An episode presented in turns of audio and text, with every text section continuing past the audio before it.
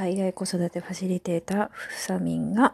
カナダ・バンクーバー郊外からお届けします。海外子育てよもやま話。本日もお付き合いをよろしくお願いします。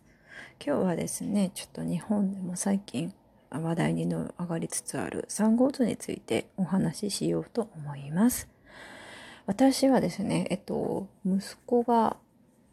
生まれてすぐに産後うつではないかと疑われてですね、まあ、こちらの保健師さんの方に、えー、まあ、エジンバラそあのエジンバラテストと言われるですね産後うつの指標になる、まあ、まあアンケートみたいなテストなんですけれどもそれを受けまして、まあ、あまりにも高得点なのでちょっとかかりつけのお医者さんと相談をした方がいいっていうことでかかりつけのお医者さんと相談をしまたその保健師さんにも何度も何度も本当にしつこいぐらいに電話をしていただいて、えーと、治療に入りました。えっと、日本では産後うつっていうとなんかまだまだ甘えとか言われる方もいらっしゃるし、えー、とても偏見があったりするものなんですけれどもあの実際に産後のお母さん産後1年間1年未満のお母さんの死亡原因の第一位は自殺なんですおおむねさんの産後うつが原因ではないかと言われているぐらい深刻な問題なんですね。あのこれはあの先進国各国共通しての死因のナンバーワンなんだそうです。で、まあ、日本だと産後うつって言ってもなんかあまりこうケアをしているところサポートしてくださる団体とかを私は聞いたことがないんですけれどもあの私が住んでいるバンクーバーにはですね、えっと、産後うつを専門にケアをしてくれる団体さんがありました。えー、まあ、それに加えてプロダクティブメンタルヘルスといいましていわゆるこう周産期妊娠から出産後のお母さんの精神状態をケアする専門の精神科の先生がいらっしゃいました私は、えーと、かかりつけのお医者さんからそうの,、うん、あのプロダクト用メンタルヘルス、えーと、婦人科産婦人科系周産期の精神科のお医者さんを紹介していただいてそちらの精神科にかかりました。それに加えて、まあ、あのカウンセリングですね。カウンセリングも受けましたしその、えーと、サポート団体ですね。サポート団体が行っているグループセッションや電話のセッションなどにも参加させてもらいました。かなり手厚くあのケアをされたなと。日本に日本にいらっしゃる産後うつのお母さんに比べたらかなり手厚いケアだったなと今は思います。産後うつってねあのホルモンのせいで起きるんですよ。えー、妊娠出産を通してお母さんってもう劇的にホルモンの変動が起きるんですね。もちろんこう抱っこしたりおっぱいをあげたりすることで幸せホルモンって呼ばれるオキシトシンも出るんですけれどもそれ以上にいろんなところで大きな体の変化が起きるのでそのホルモンの変化に体だけではなくて心がついていかなくってうつ状態になってしまうっていう状況です。産後うつになっても私は日本に家族がいます。日本に母が母や姉やまあそういういわゆるこうお世話をしてくれそうな人ですね日本に家族がいますが実質カナダでは私と私とのパートナーしか子供のお世話をできる人がいませんでした。でそんな状況だったのでまあえーと、もちろんね育休をね私のパートナーは取ってはくれたんですけれどもその彼の育休を空けた時に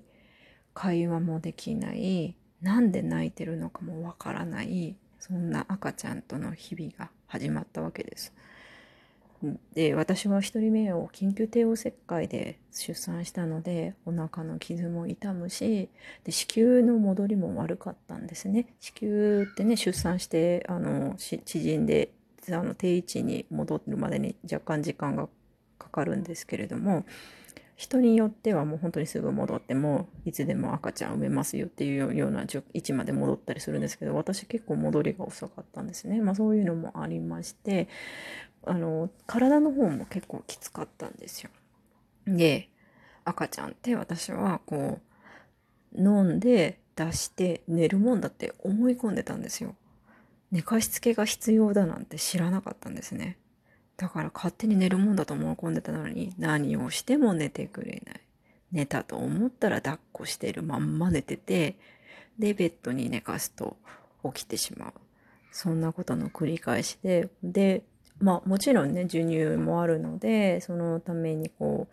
う、自分自身も全然満足に寝れてない状況があって、どんどんどんどん追い詰められていきました。で、そういう状況であったんですが、そのプロダクティブメンタルヘルスカウンセリングそしてグループセッション。そこでまあ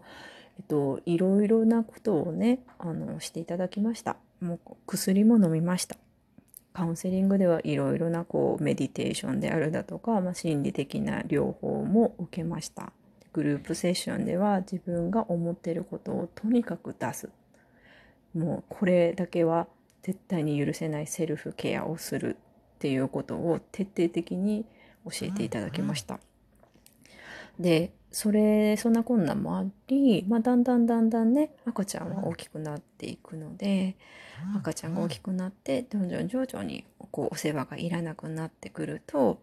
まあ、自分もこっちもあの落ち着いてきますしあとは意思の疎通がねだんだんだんだんできるようになってくるんですよね。でこっちが何かしたら笑ってくれたりとか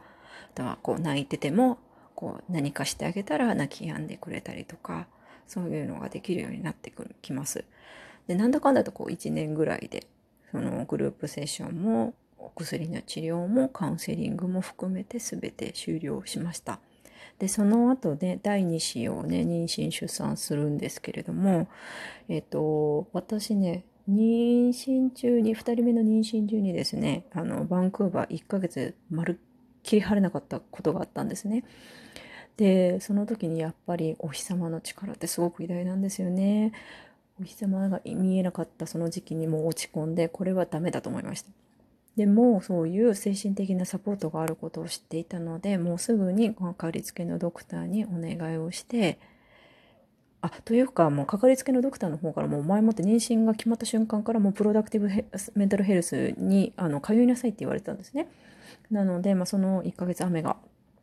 あの降り続いてた時にはもうすぐにその精神科のドクターに連絡を取ってお薬を処方してもらいました。妊娠中でももちろん飲めるやつですね。でそれでもう全然事なきを得。で2人目の産後はえーと、やっぱり手を足りな手を借りることを覚えたので、まあ、出産時にはねあの母は来られなかったんですけども母に来てほしいとちゃんと自分でお願いもしましたし周りの友達にも私ご飯絶対作れないからご飯持ってきてほしいってお願いしたりだとかあとはあのもともと産後うつのあのお母さん用にサービスがいくつかバンクーバーにはあってその一つであるカドルプログラムって言って赤ちゃんをこうあの2時間見ててくれるっていうサービスがあったんですけどそれも利用しましたそういう助けを求めることができるっていうことを知ってるか知らないかってとっても大きいんですねで日本で産後うつで苦しんでるお母さんってそういう助けを求める術を知らないお母さんもたくさんいるんですよ。で出産後ってもう子供って可愛いから楽しいでしょうとかって言われるんですよ。子供は可愛いんですよ。本当に可愛いんです。でも可愛いんだけどお母さん辛いんです。お母さん辛くってでも赤ちゃん可愛いからみんな視線がそっちに行っちゃいますよね。お母さんすごく頑張って出産したんです。そこを誰も褒めてもらい褒めてくれなかったりするんです。でお母さんなんだからできて当たり前でしょっていうふうに思われているところもたくさんあるんです。お母さんだって初めてだったりします。子供も一人一人違います。2人目だろうが3人目だろうが全然子供にと子供によってはね対応の仕方が変わってきます。何事も真剣勝負なんです子供との対峙は。そういうことを知らない人がすごく多いなっていうふうに私は思います。何気なく言った一言がお母さんを追い詰めてしまうこともあるんだっていうことを少し心に留めておいてほしいなと思います。ということで、今日はちょっと若干暗くなってしまいましたが、まあ日本でもこういうね、プロダクティブメンタルヘルスであるだとか、あの、出産期のお母さんをのメンタルを支えるプログラムがもう少し浸透していったらいいなって、こう、私はここで、あの、支えてもらってとても助かったので思っています。今日はそんなお話でした。